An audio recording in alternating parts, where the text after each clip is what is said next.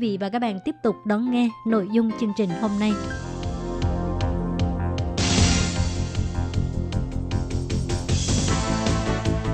Đây là đài phát thanh quốc tế Đài Loan LTI, truyền thanh từ Đài Loan, Trung Hoa Dân Quốc. Mời các bạn theo dõi mục tin vắn lao động ngoài.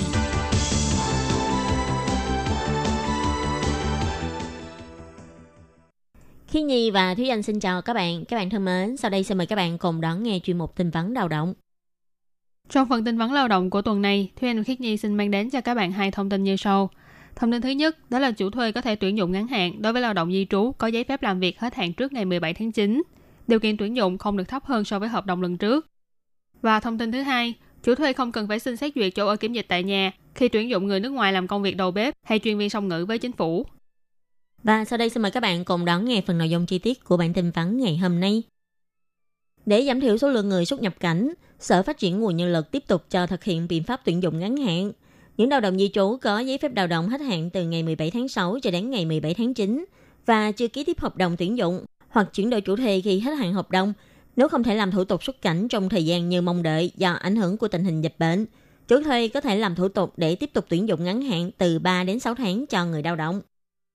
Gần đây, Bộ Lao động Đài Loan đã có thông báo những lao động di trú làm việc tại Đài Loan mãn hạn hợp đồng vào thời gian từ ngày 17 tháng 3 đến ngày 17 tháng 6 năm 2020 do ảnh hưởng của dịch viêm phổi COVID-19 khiến cho đường bay bị hủy và cấm nhập cảnh vân vân.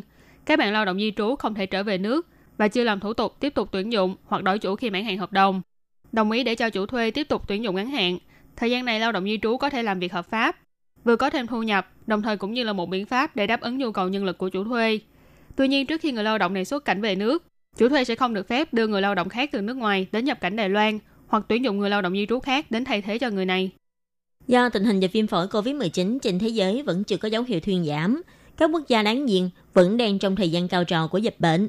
Sở Phát triển Nguồn Nhân lực Đài Loan đã một lần nữa cho thực hiện biện pháp gia hạn thời gian làm việc của lao động di trú và gửi công văn đến các chính quyền địa phương, văn phòng đại diện tại Đài Loan của các quốc gia có lao động di trú làm việc tại Đài Loan vân vân. Trong công văn chỉ ra, nếu trước đây chủ thuê từng làm thủ tục để tuyển dụng ngắn hạn cho cùng một người lao động, thì sẽ không cần phải lính kèm giấy phép tuyển dụng có hiệu lực trong lần xin phép thứ hai. Để đảm bảo quyền lợi cho người lao động nước ngoài, chủ thuê làm thủ tục tuyển dụng ngắn hạn 3 đến 6 tháng. Quyền lợi và phúc lợi của người lao động di trú không được thấp hơn so với nội dung của thư cam kết về lương bổng của lần tuyển dụng trước đó.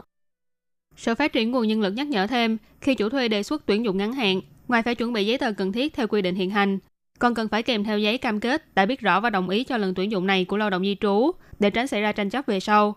Ngoài ra nếu như sau đó tình hình dịch bệnh có thuyên giảm và các chuyến bay trở về nước của người lao động đã được khôi phục, người lao động di trú xin xuất cảnh để trở về nước sớm hơn thời hạn quy định của hợp đồng, thì chủ thuê vẫn phải làm thủ tục xác nhận trước khi về nước theo như quy định hiện hành. Có như vậy chủ thuê mới có thể tiếp tục xin tuyển dụng lao động di trú nước ngoài khác để bù vào vị trí của người lao động đã về nước. Tiếp sau đây là thông tin thứ hai. Theo quy định khoảng 1 điều 19 của biện pháp cho phép tuyển dụng và quản lý người nước ngoài của chủ thuê, chủ thuê phải thực hiện theo bản kế hoạch phục vụ chăm sóc đời sống người nước ngoài, có trách nhiệm chăm sóc cuộc sống của người nước ngoài làm việc nằm trong phạm vi quy định của điểm 8 đến 10 khoảng 1 điều 46 luật dịch vụ Việt Nam.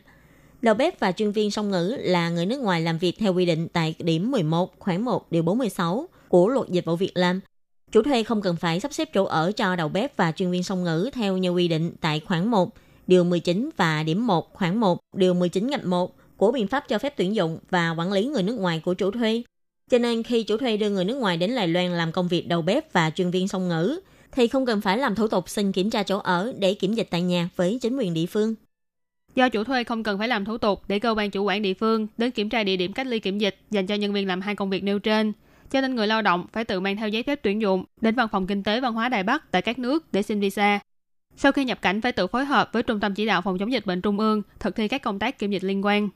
Và các bạn thân mến, vừa rồi là bản tin vắn lao động của tuần này với các thông tin. Chủ thuê có thể tuyển dụng ngắn hạn đối với lao động di trú có giấy phép làm việc hết hạn trước ngày 17 tháng 9. Điều kiện tuyển dụng không được thấp hơn so với hợp đồng lần trước.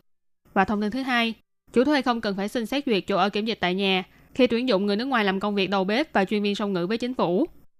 Chuyên mục đến đây cũng xin tạm khép lại. Cảm ơn sự chú ý lắng nghe của quý vị và các bạn.